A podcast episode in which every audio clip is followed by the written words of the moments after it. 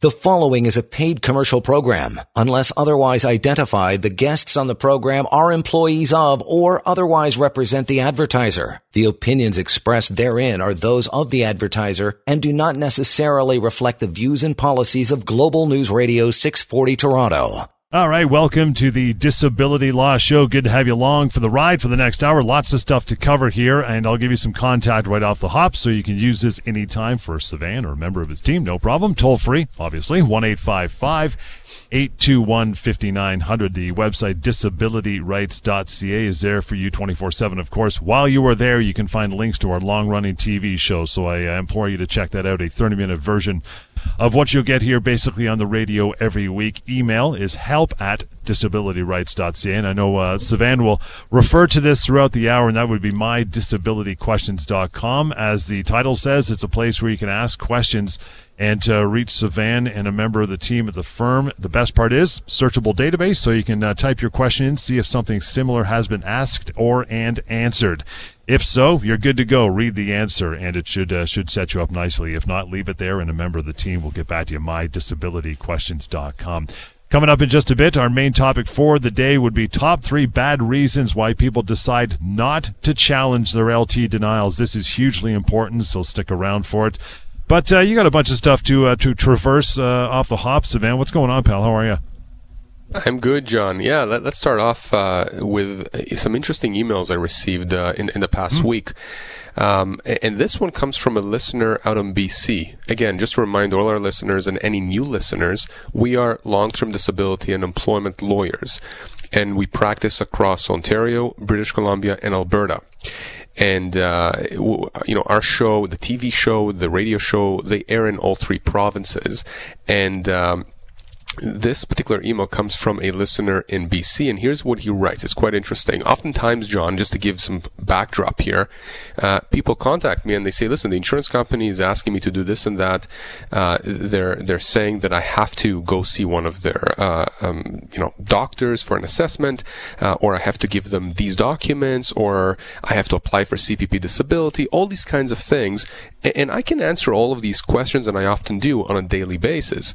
But sometimes they, they ask me questions that, you know, I scratch my head and I say, well, that's strange that the insurance company is asking the individual for this information or telling them to do this. And my response back is, tell your insurance company, the adjuster, to point you where in your LTD policy it states that you have to do X, Y, and Z, or you have to give them a particular document. And so this particular listener uh, wrote the following to me, and this is this is the context here of the conversation. He writes, I listen to your program on CKNW quite often in the car and thought that I would pass on an important tip you may, you may want to share with your listeners.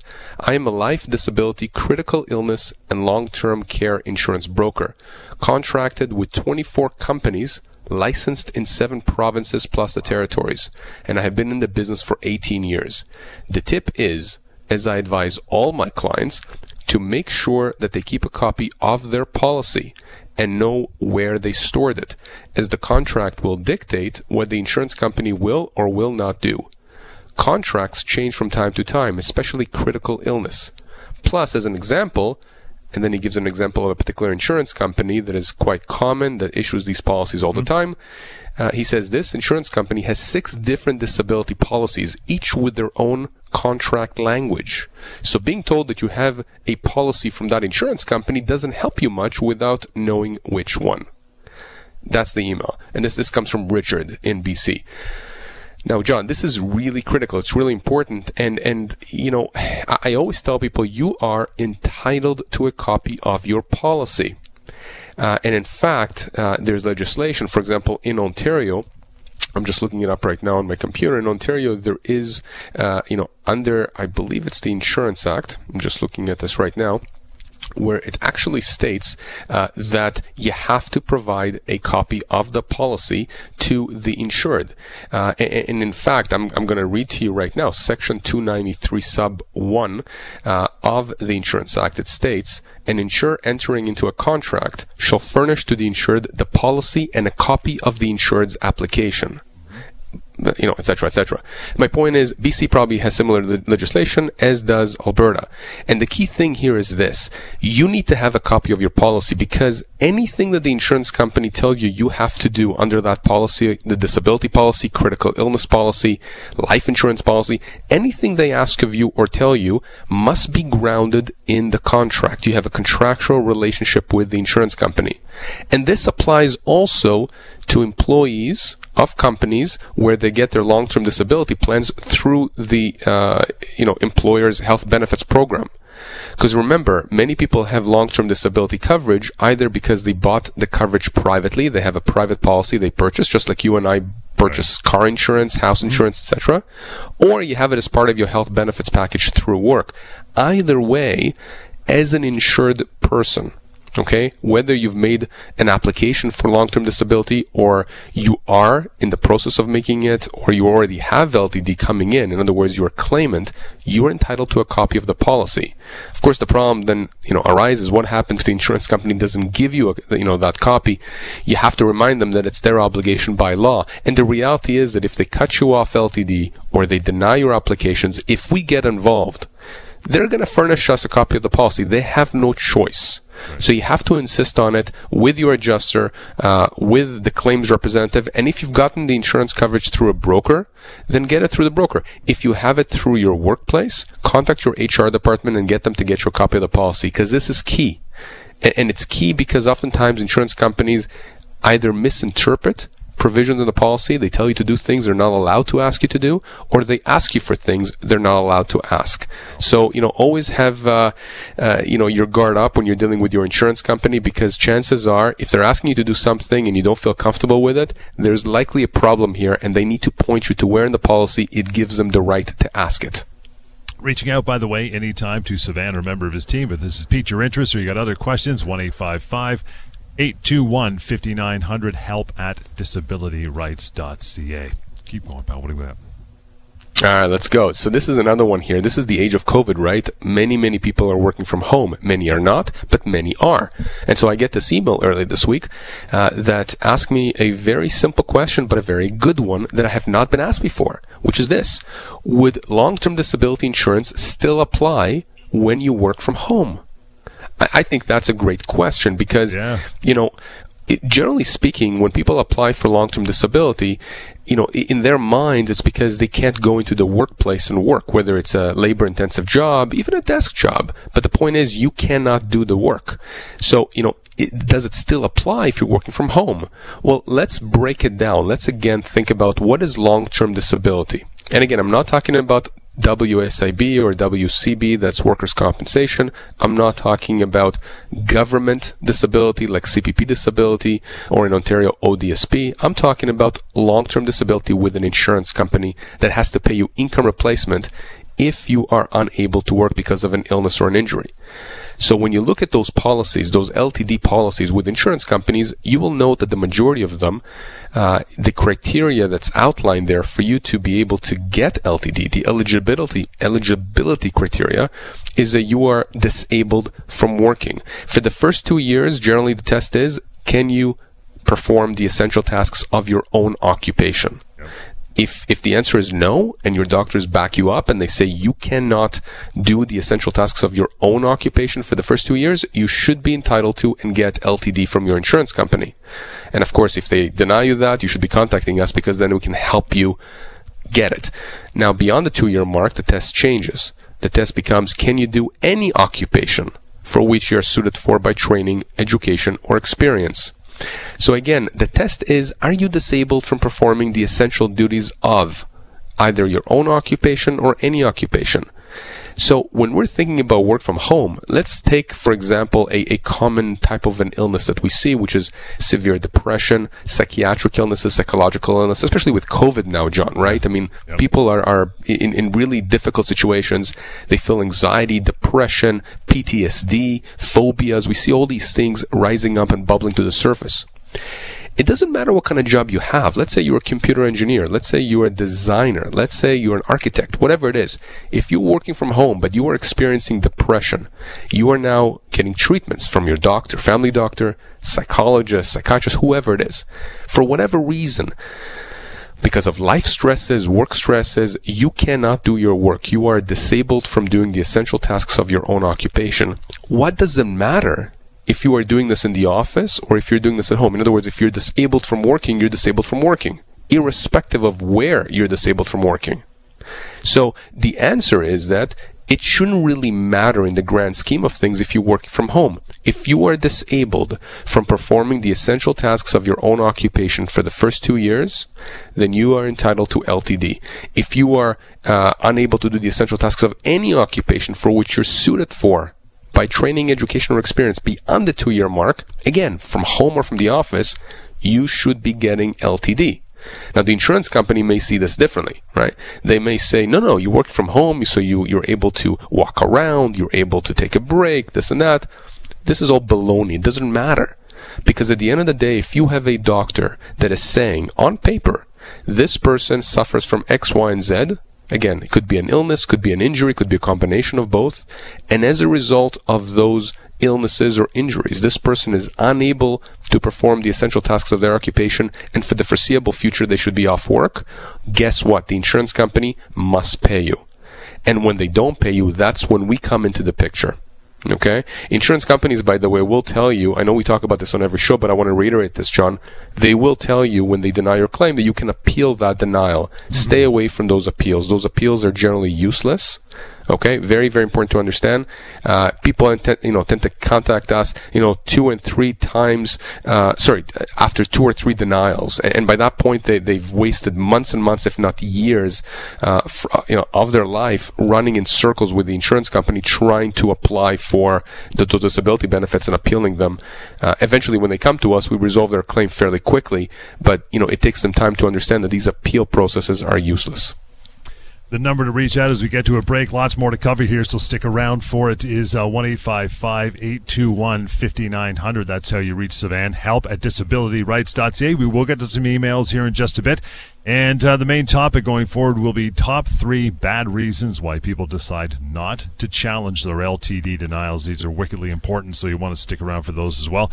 It's a disability law show here on Global News Radio. You are listening to a paid commercial program. Unless otherwise identified, the guests on the program are employees of or otherwise represent the advertiser. The opinions expressed therein are those of the advertiser and do not necessarily reflect the views and policies of Global News Radio 640 Toronto. And welcome back, Disability Law Show. John Scholes, Sivan Tamarkin here, taking all the emails and your queries at uh, 1 821 5900, toll free number, the website disabilityrights.ca and help at disabilityrights.ca. Very shortly, we're going to get into our topic of three bad reasons why people decide not to challenge their LTD denials. That is coming up. And a reminder you want to go to disabilityrights.ca to catch links to our long running TV show as well. So make sure you, uh, you have, a, have a look at that going forward as well. Okay, where we, uh, where are we taking this, pal?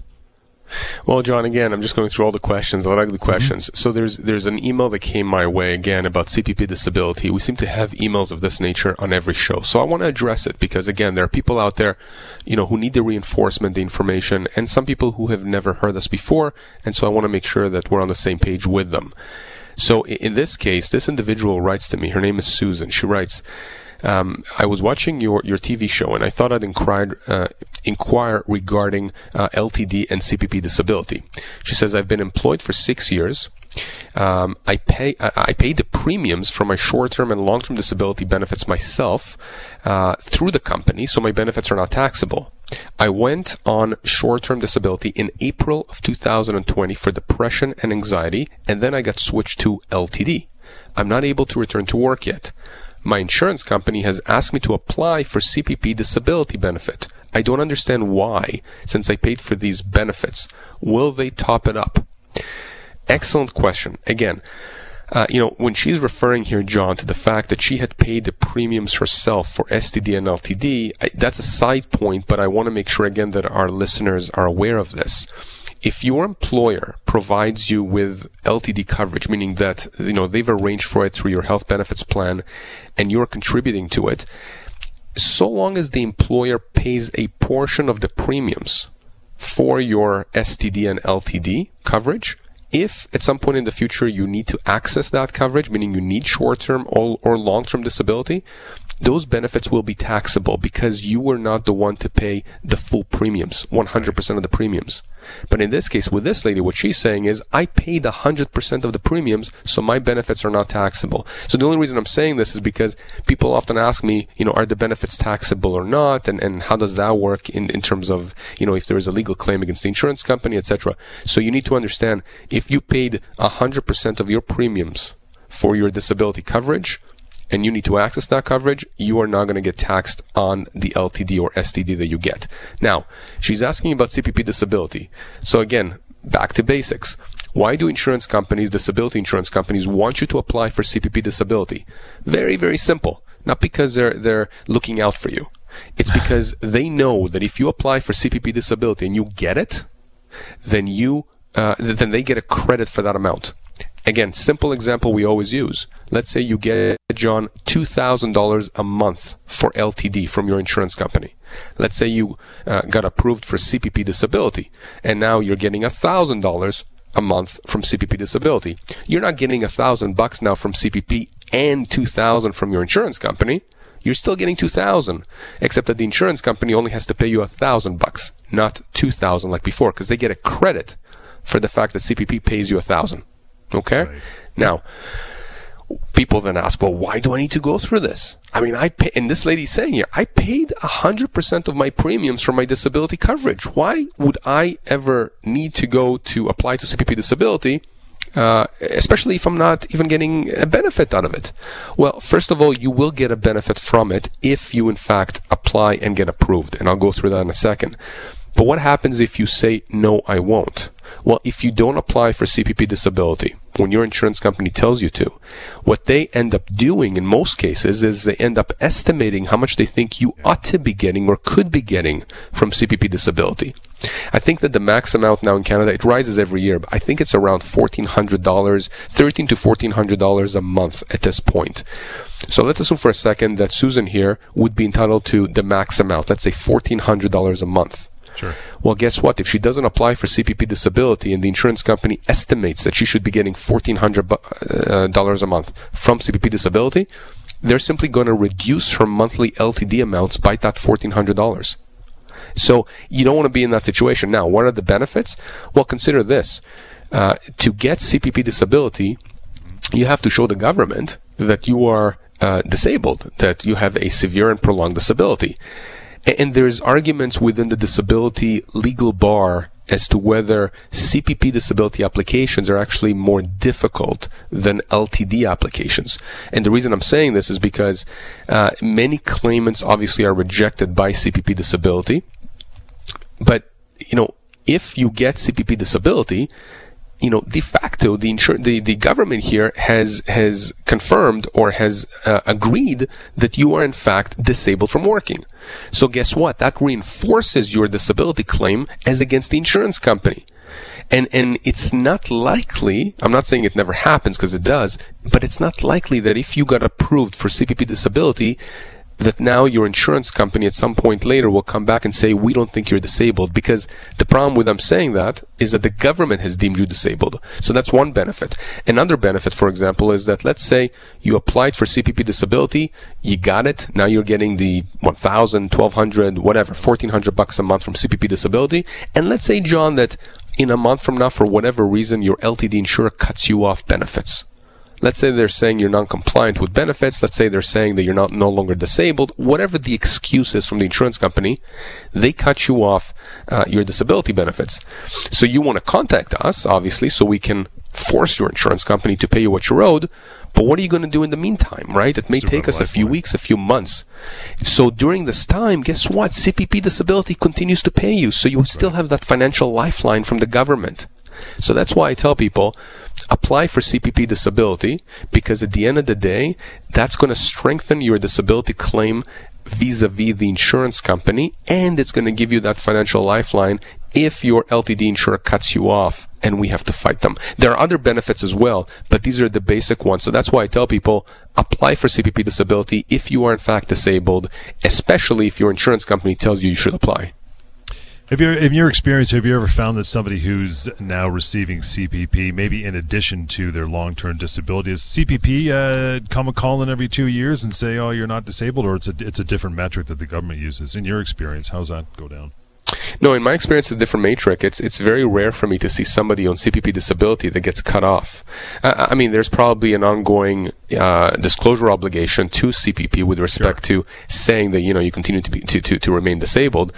Uh, but generally, I don't find CPP to be as intrusive and, and really as as I let's say self-serving as an insurance company. Mm-hmm. I mean, John, not a day goes by where people don't email me and call me from across Canada saying, I don't know what to do with my insurance company. My adjuster keeps asking me for documentation. They're harassing my doctors, my psychiatrist, my family doctor. They're threatening me. They're trying to force me back to work. You don't see that, typically at least, with CPP disability. Maybe because that's the government, right? So maybe they're more relaxed about it. I have no idea. But, you know, with LTD insurers, we see this all the time. And I try to guide people, uh, you know, again, by email, by phone. I talk to people all the time for free, incidentally. It doesn't cost anything. Okay. I just give this information out as much as I can to help people because when they contact me, you can sense the stress, anxiety, and the fear that they have in terms of dealing with their insurance companies. But no, to answer your question, CPP disability is not uh, doesn't act uh, the way that LTD insurers do. In my experience, they're not they're not difficult to deal with. It's difficult to get CPP disability initially, sure. but once you're on it, it's not that difficult to maintain it yeah, I guess like you said, it's a government-run program as opposed to a private profit-making enterprise, which we don't begrudge insurance companies for doing that. Everyone likes to make a buck, but of course they're going to keep the purse strings tighter and check up on you all the time and try to get you off claim and try to get you off the uh, the benefits for sure. Uh, what yeah, else is I, I, uh, what else is going on? Yeah, sorry. Yeah, by the way, I just want to say that I agree with you. I don't begrudge them at all. What I do begrudge them is the fact that they put the fear of God into into claimants right. who are already dealing with their own issues, health issues to, to, me, that's very unfair. Now, insurance companies do have rights. They have the right to get documentation from you, updates, medical updates. They have the right to adjudicate the claims fairly. Fairly mm-hmm. and reasonably. Those are the two words. And what I find in many cases is that the insurance companies are not acting fairly and reasonably. And that's where we hit back. That's where people usually contact us and say, can you help us? And the answer is, yes, we can. Now let me let me move on to another. Oh, let me just let me just throw oh. the number. It's been a while. One eight five five eight two one fifty nine hundred. By the way, if uh, you want to get a hold of Sivan and uh, you need to help uh, at disabilityrights.ca is the uh, the email. Sorry, pal. Go ahead. No worries. By the way, I want to ma- I want to mention this because John, sometimes I get people telling me, you know, they email me a question uh, and they say, "Don't don't read this on air." If you tell me not to read something on air, I will not read it on air. I just find that many of these questions, you know, they're the type of questions I get all the time. So I want people to learn from this and to give this information out. And, and by the way, I always change a little bit of the information so you cannot actually identify the individual. Okay, uh, so just feel free to email me. Uh, no worries, no one's gonna know that it's you that emailed me. Uh, so this one comes from a lady in Orillia, and here's what she writes. She says, My LTD carrier, my LTD insurance company, said that I missed the cutoff deadline to apply for LTD. Is there anything I can still do? This is common, John. And, and you know, when I talk to people about their denials or cutoffs from long-term disability, I, I, break it down to two into two categories. I, I they're what I call technical denials and and the ones that I call substantive denials. A substantive denial by your insurance company, your, your disability insurance company, is is in my mind when they tell you we don't think that there is enough medical documentation or enough support to to convince us uh, that you are in fact disabled from working. I'm not saying these are these are appropriate denials. I'm just saying these are substantive. They're they're looking at the guts of what you've given them, and they're concluding on their end that they don't think that that is enough to satisfy the criteria for eligibility to get LTD. Okay, and we deal with those all the time, and, and I can tell you, John, 98% of the time, maybe even 99% of the time, I find that that's not correct. That the insurance company is wrong, and we can force them to pay. But those are substantive denials. Technical denials are where the insurance company says, we're not even looking at your documents. Because here was the deadline for you to even apply for LTD. You missed that deadline by a day, by an hour, by a week, whatever it is. And therefore, we are not going to have to deal with your claim. Absolute nonsense. Okay. And I say nonsense because insurance companies are very much aware that when courts look at the, you know these kinds of denials they assess the prejudice that is done to the insurance company. So for example let's say john that uh, you have until tomorrow to apply for ltd and, and you missed that deadline and instead you applied you know a day later. What's the prejudice to the insurance company in that case? Right. there is no prejudice and so what happens is, you know, they tell an individual, no, you missed it by a day or by a week or by a month. We don't care what your excuse or reason is, they say. We're not going to pay you. And I've seen cases where you have people who are owed hundreds of thousands of dollars and they were willing to just forego it because they thought the insurance company is correct. I missed the application deadline by a week or whatever. And I come and I say, no, wait a second. Wait a second. What was the reason? The person says to me, well, I was in the hospital. Uh, I, I, had a case, by the way, a few years back with an individual that had two strokes and a car accident. And that person actually had the power of attorney. He wasn't able to communicate properly. And I was dealing with his son. And, and they missed the application date, the application date to the LTD insurer by a year. And, and of course the insurance company denies the claim. Yep. I get in there. I get reports from from the neuropsychiatrist. I, I, I get a report from the neurologist, etc., etc. Give it to the insurance company. I tell them you got two choices here. You pay my client what he's owed, or I start the claim against you, claim bad faith. I'm going to take this all the way if I need to be in front of a judge. What do you think they did, John? They paid the claim in. in its entirety because they understood that this technical denial will not stand, especially when you're dealing with somebody who's incapacitated. So again, I'm not saying that in every case we can help you. If you miss a deadline by two years and you have no excuse for it, no reason, well, there's a problem. But if we're talking about a matter of days, a few weeks, even months, in that case with the strokes, over a year, you know, the insurance company capitulated and I didn't even have to start a claim. I simply sent a letter, a very strong worded letter with all the medical information, the backing, right? The, the reports from the doctors. Yep. And the adjuster understood immediately what was happening here and they backed off. But insurance companies will tend to issue those technical denials and, and the reality is the majority of people out there will walk away from the money that's owed to them because they'll assume that this technical denial will stand. And I'm telling you, do not forego your legal claim without speaking with me first. Okay? Very, very key. And I may tell you that you're too late, but at least you'll know. At least you'll have that information. 1 821 5900. Call, ask questions. That's as simple as it gets. Help at disabilityrights.ca as well. Lots more on the way. Disability Law Show and Global News Radio. You are listening to a paid commercial program. Unless otherwise identified, the guests on the program are employees of or otherwise represent the advertiser. The opinions expressed therein are those of the advertiser and do not necessarily reflect the views and policies of Global News Radio 640 Toronto. All right, thanks for hanging in. Welcome back to the Disability Law Show. Sivan is here to answer your questions. Uh, there's a way to reach him after the show any other time, as a matter of fact, or a member of his very capable team, 1 821 5900, help at disabilityrights.ca. You have another avenue, and that would be mydisabilityquestions.com, which we'll get back to here in a few minutes. More of your emails and questions. Want to get into this? So the uh, the topic for the day, as we uh, we set off the top of the show, Sivan, that is the top three bad reasons why people decide not to challenge their LTD denials. Very common thing. So I want to get right into these. I know you want to expand on each of the points. And people, you know, if they if they make mental note at least as we go through these, it's it's probably a wise thing that they do. Number one is fear. I mean, it's it's it's this perceived imbalance of power with the insurer, the David and Goliath, as you always refer to it as, right? Yeah, that's exactly true. And I see this time and time again. You know, people are simply afraid to challenge their insurance company because they think in their minds this insurance company is Goliath. That they're a billion dollar entity. They have unlimited resources. Who am I, the little guy, the, the little girl, you know, to, to challenge them? I'll tell you who you are. And I, I'm telling you now, not just as a lawyer that represents people like you, like the public out there, but as a lawyer who used to represent early in my career, insurance companies. This is an illusion. Do they have unlimited resources? Of course they do. Do you really think, however, that they want to spend those unlimited resources fighting legal claims, especially legitimate ones? No, they don't. They don't. But the whole idea behind insurance, and again, I, I keep saying this, it's quite interesting to me insurance is the only only product out there that I can think of where you are paying for a product, right? You're buying insurance, whether it's health insurance, travel insurance. I mean, travel insurance. Look at what happened with COVID. All these insurance companies refusing to pay travel claim, right? Uh, car insurance, house insurance. The only product where you buy insurance, and as soon as you buy it, the entity you bought it from is actually not interested in delivering the product to you. They're interested in getting premiums from you every month, but not paying out.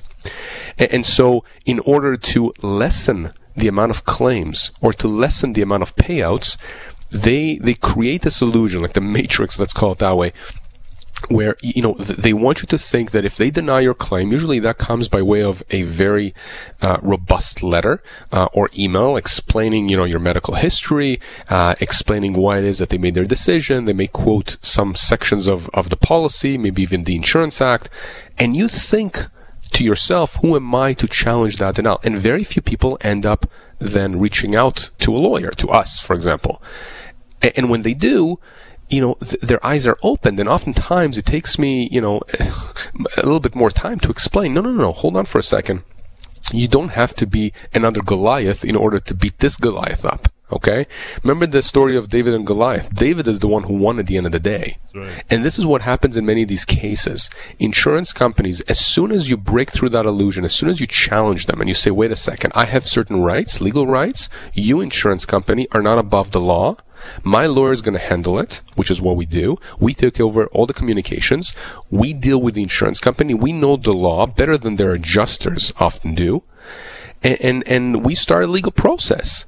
And they understand as soon as we do that, they understand that they're going to end up spending a lot more money if they fight us all the way. And look, sometimes insurance companies are correct in denying claims, but in many, many cases they are not.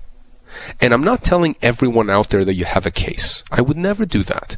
What I'm telling you is never ever accept a denial by a long-term disability insurance company without consulting a disability lawyer. And that's what we do every day. We do these free consultations by phone, by Zoom, by Skype across Ontario, across BC, across Alberta. We give people this information. So don't be afraid of your insurance company. They don't have unlimited power. As much as you may think they do, as much as they may want you to think that they do, they do not have that. The only way to break through it is for you to understand that you have a lot more power than you think as against insurance companies because they're not above the law. It's just that simple. We are talking the uh, top three bad reasons why people decide not to challenge their LTD denials. Number two is the old uh, carrot dangling in front of you. They uh, have this false hope that the insurer, oh, they may approve my appeal the third time, fourth time, fifth time six times. yeah, and you're right. Yeah, and that's one of the reasons why insurance companies don't challenge the LTD denials. They see people generally, especially Canadians, by the way. I mean, we're very nice people, so we try not to be antagonistic. We try not to be confrontational. Uh, confrontational. Insurance companies don't care. These adjusters who work for them don't care.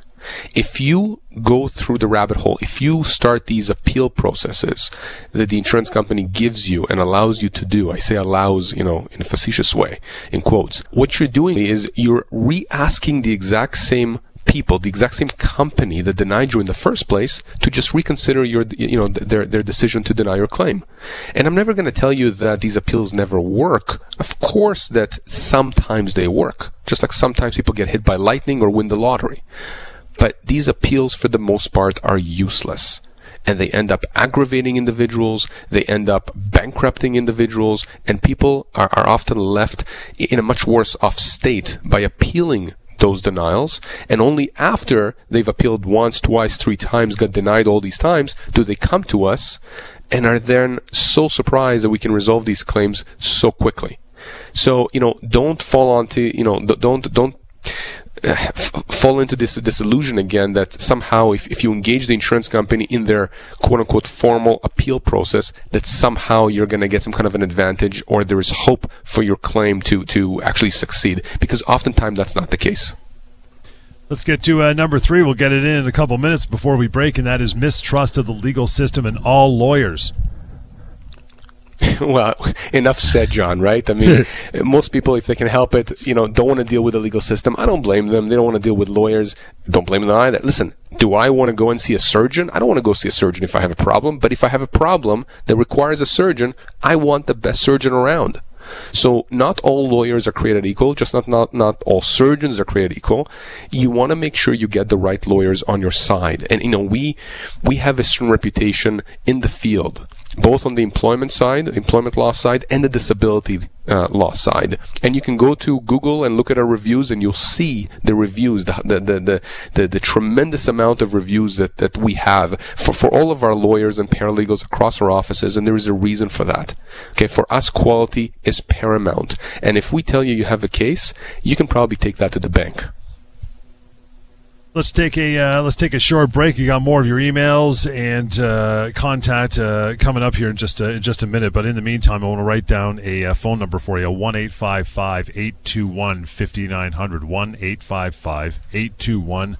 5900 toll free for you to call James or uh, Sivan or Tamar. Remember, they're uh, they're a wonderful team that are always on this show as well. Give them a call, have a chat. It'll cost you nothing. Get some more information. Send an email to quietway help at disabilityrights.ca and we always refer to it and pull uh, letters from it on the show here as well. MyDisabilityQuestions.com. We'll continue. Still a few minutes to go. Disability Law Show on Global News Radio. You are listening to a paid commercial program. Unless otherwise identified, the guests on the program are employees of or otherwise represent the advertiser. The opinions expressed therein are those of the advertiser and do not necessarily reflect the views and policies of Global News Radio 640 Toronto. And welcome back, Disability Law Show. A few minutes to go here. When the show's not on the air, that's okay. You can still reach out anytime to Savannah or a member of the team, toll free, 1 821 5900. It is disabilityrights.ca, the website. Lots of information. You can spend some time there and also find links to our uh, long running TV show. We Suggest you give one of those a viewing. It's only 30 minutes and you'll learn a lot as well, like you do on this show every week. Help at disabilityrights.ca is the email address. Okay, back to it, pal. Give me your, uh, give me your next email. Well, John, they're coming in fast and furious. So let me let me um, uh, go to one that was uh, posted on mydisabilityquestions.com from Amanda in Vancouver. And here's what Amanda writes: I have a chronic pain issue. My insurer asked my doctor if I can go back to gradual work this summer. My LTD two year mark is in August. My doctor thinks I should try, but I don't feel well enough to try. If I go to work part time and shortly after I'm still in pain, does my LTD claim continue or do I have to start all over again with a new claim? Very, very good question. And there's a few things here that I want to answer, uh, or I want to touch on. Uh, let me start with the answer to her question, which is no, she does not start a new claim. If she remains disabled, in other words, the attempt to go back to work failed, uh, and which ha- which happens, by the way, quite frequently. People think that they're ready to go back, or their doctors think that they're ready, and they try to go back, and then they fail within a day, a week, a month they ask, well, can I go back on claim? And I tell them, yes, in most cases you can. Most LTD policies contains what I call a recurrence clause. It's a clause, it's a provision in your policy that states that if within a set period of time of trying to go back to work, usually it's about six months, uh, but you have to look at your own uh, policy. Uh, if within that period of time uh, you have been unable unsuccessful in returning back to work, you should be able to go back on your LTD claim without waiting the initial elimination period. Remember, when you apply for LTD, there is always an, an elimination period, a period of time where you don't get paid anything. It could be 90 days, 120 days, and it's a period of time where you have to remain disabled, and so your money starts coming into your bank account only at the end of that period, at the end of that elimination period. When you try to go back to work, and are unsuccessful and have to go back on claim, you do not have to go back through that elimination period. You don't have that gap in time where you don't get paid. Now, what happens, however, is in many cases, insurance companies, as soon as you try to go back to work, will then put the brakes on you even going back on the new claim. Forget about a new claim. They're just going to tell you, no, we think you can go back to work. You haven't tried hard enough which is of course nonsensical and and to me, you know, again is is indicative of how insurance companies really do everything they can uh, to not pay you, and, and it's just not fair. And you can fight that. It's not, again, difficult to fight. You need your doctor on your side. You need your doctor essentially to write a letter saying this person tried to go back to work. Here's what happened. Here's what the experience was. In my opinion, the doctor says this person still needs to be off work for, and you know, they can give a time period or they can say the foreseeable future, etc. And then you give that to the insurance company. If the insurance company says no, we're not going to put you back on claim, well, guess what? You have a legal case against them. Okay, don't appeal those denials. Okay, come to us immediately. Call me, email me. Trust me, I'll tell you what you need to do step by step because the insurance company is interested in one thing only, which is to make money. And one of the ways for them to make money is not to pay you what you're owed. So, so don't let them do that. Now, uh, one thing I want to I want to touch on here, John, just to circle back to the beginning of the question. Um, Amanda here writes, my insurer asked my doctor if I can go back to gradual work. My doctor thinks I should try, but I don't feel well enough to try. Sometimes you have that, uh, you know, difference of opinion between the individual, the claimant, and their doctor. Right. As much as possible, you want to make sure that there is no daylight between you and your doctor. Sometimes it's impossible. Sometimes your doctor thinks you're ready to go back. By the way, sometimes the doctor may think you're not ready, but you think you're ready. Yeah. You have to work with your doctor because guess what? The insurance company will exploit any differences of opinion between what you say and what your doctor or doctors are saying. And, and, you know, you can't force your doctor to have a different opinion. Their opinion is their opinion. But what I'm saying to you is that the insurance company, for them, it's divide and conquer. If your doctor says, I think this person is ready to try to go back to work, they will latch onto that. And if you don't go back to work when your doctor says you might be ready, the insurance company will likely end up cutting off your benefits because they'll latch on to what your doctor's saying. Yeah. So you want to make sure you have this communication with your doctor that's ongoing, and you want to make sure, again, as, as much as possible, that there's no daylight between what you say and what your doctor is saying. The number, again, 1 821 5900 and help at disabilityrights.ca. Take it away, pal. Where are we going? So, John, here's another interesting one here. Uh, this is an opposite uh, situation. This is from Alberta. This individual contacts us and says, look, uh, I'm on LTD with this insurance company. I can't give the name uh, here. He says, I've been on LTD since October of 2019 due to heart failure. Um, I, I, you know, he writes to me, he says, I want to go back to work, but my doctor has advised against it uh, exactly the, the, opposite of what the, yeah. the, you know the previous email was. Um, now uh, the doctor has said sorry, the individual says that the insurance company recommends that he apply for CPP disability, but he hasn't yet. And, and, and guess what, John? His concern about applying for CPP disability is not that he's going to get it. He thinks he's going to get it. His doctor thinks he's going to get it. His insurance company thinks he's going to get it. His concern is that if he gets approved for CPP disability, that he will be precluded. He will not be allowed to go back to work ever again, and he wants to go back to work. Really? So wow. this is one of those cases where you have somebody who's obviously uh, you know an eager beaver, and despite his heart failure, just wants to go back to work. Listen, kudos to him. My only concern is that if you go back to work against medical advice, you could potentially be putting yourself at risk. That that's my concern. Okay, I mean it's amazing that he wants to go back to work. It's amazing he doesn't want to sit on the couch and just collect disability payments and CPP disability but you have to do, as far as I'm concerned, what your doctors are saying because they they they know they understand medicine. Uh, if at the end of the day you go back to work against medical advice, it's on you. But again, you don't want to have daylights between what you say and what your doctor is saying. But the answer to this gentleman's question is: listen, if you get better at some point down the road, and you're on CPP disability and you're on LTD, there is nothing stopping you from going back to work. You simply advise CPP that you're ready to go back to work and you go back to work. You advise your insurance company that you're going to try and go back to work. Nothing is wrong with that. If you can work, if you think you can work, if you get the medical okay from your doctors to try to go back to work, do it. Absolutely do it. We don't want people to stay at home.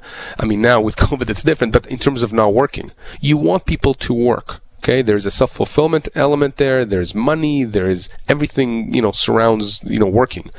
The fact that you're on CPP disability does not mean you're never going to be able to go back to work again. Not if you want to, and certainly not if your doctors say that you are capable of going back to work. Done for another show. Thanks for hanging with us. You want to reach out toll free 1 821 5900. The website is disabilityrights.ca. Information and links to our TV show is there. And then finally, you can also go to mydisabilityquestions.com to ask any questions and get some answers as well. We'll catch you next time on the Disability Law Show right here on Global News Radio. The preceding was a paid commercial program. Unless otherwise identified, the guests on the program are employees of or otherwise represent the advertiser. The opinions expressed therein are those of the advertiser and do not necessarily reflect the views and policies of Global News Radio 640 Toronto.